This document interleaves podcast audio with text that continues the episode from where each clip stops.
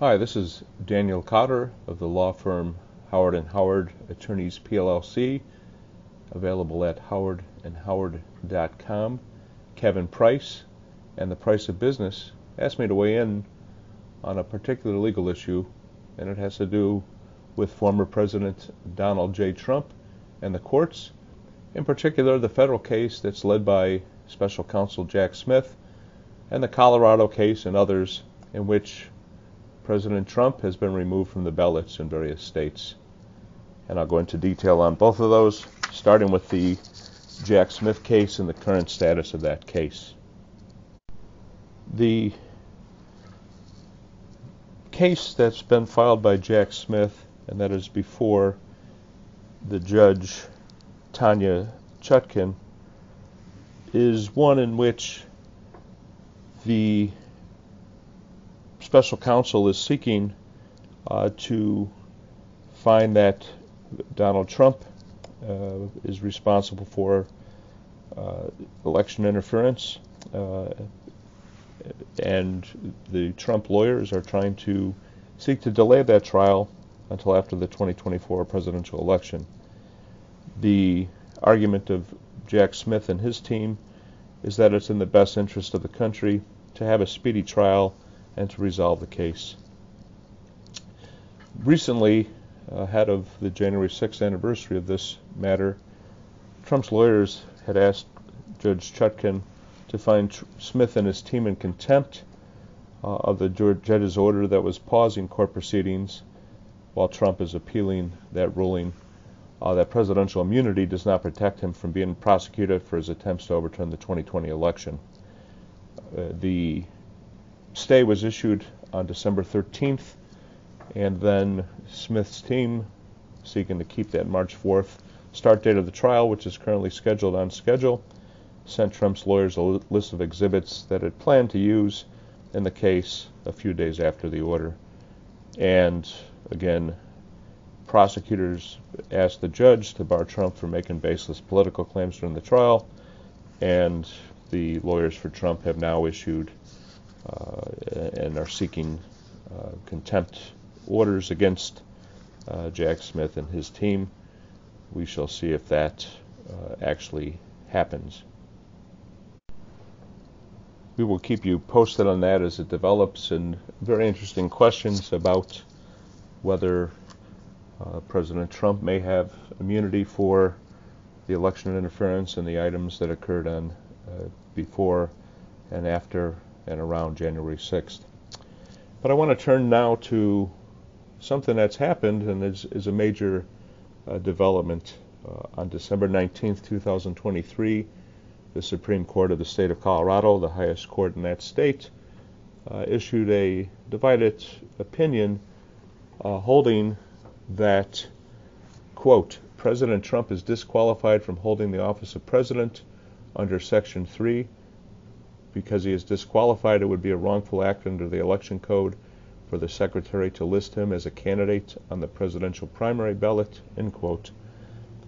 The section 3 that's uh, being mentioned there is from the 14th Amendment to the United States Constitution, which was one of the Reconstruction Amendments, the 13th, 14th, and 15th Amendments, sometimes being referred to as the Second Founding.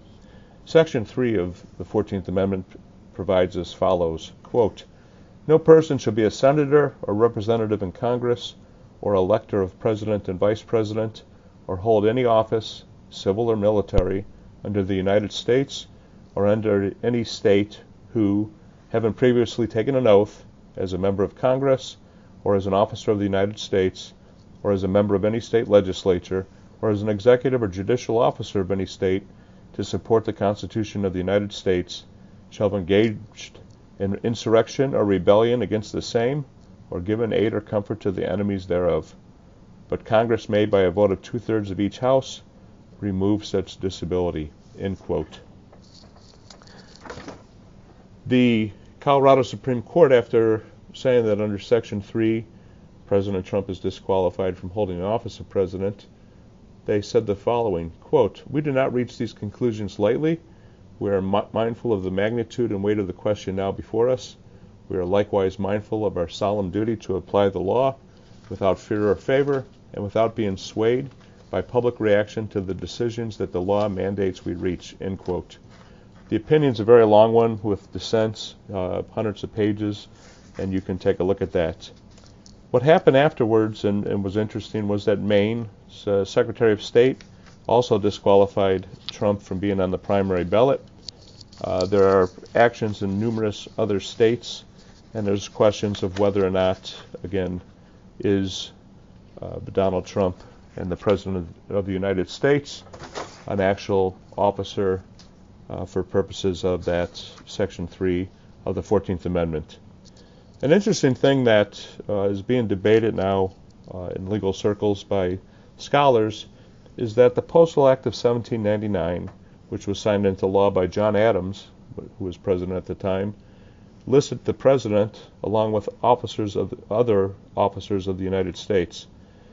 Uh, this was free postage for U.S. officers, and that list included the president. And what it says is, quote, and be it further enacted, the letters and packets to and from the following officers of the United States shall be received and conveyed by post free of postage. And it goes on to list various people, including the President of the United States. So there's that. Uh, but what's happened recently, and uh, the lawyers for uh, President Trump have uh, filed a petition for writ of certiorari uh, before the Supreme Court of the United States. Uh, the important rule here is that four justices have to grant that petition. And what the petition asked for is to find that the president is not an officer of the United States, that he took a different oath than the one set forth in Section 3, and the presidency is not an office under the United States. This is a novel argument. The entire arguments are unclear where we're going to end up on this. One of the things that one of uh, Trump's lawyers recently said, uh, Alina Habba or Habba, she said uh, the case before the court. She said, "quote You know people like Kavanaugh, who the president fought for, who the president went through hell to get into place. He'll step up. Those people will step up, not because they're pro-Trump, but because they're pro-law, because they're pro-fairness, and the law on this is very clear." End quote. Time will tell what the Supreme Court does with this very interesting case. Uh, the statement that the president is not an officer uh, is being bandied about and being debated. We will see where the Supreme Court and where this ends up. Uh, but it's a very interesting time with the President of the United States, former President of the United States, facing these various challenges uh, around the nation. There are numerous states, at least 34 states, that are trying to get Trump off of the ballot in one shape or form. So we will keep you posted on this interesting development. I'm Daniel Cotter from Howard and Howard Attorneys PLLC at howardandhoward.com.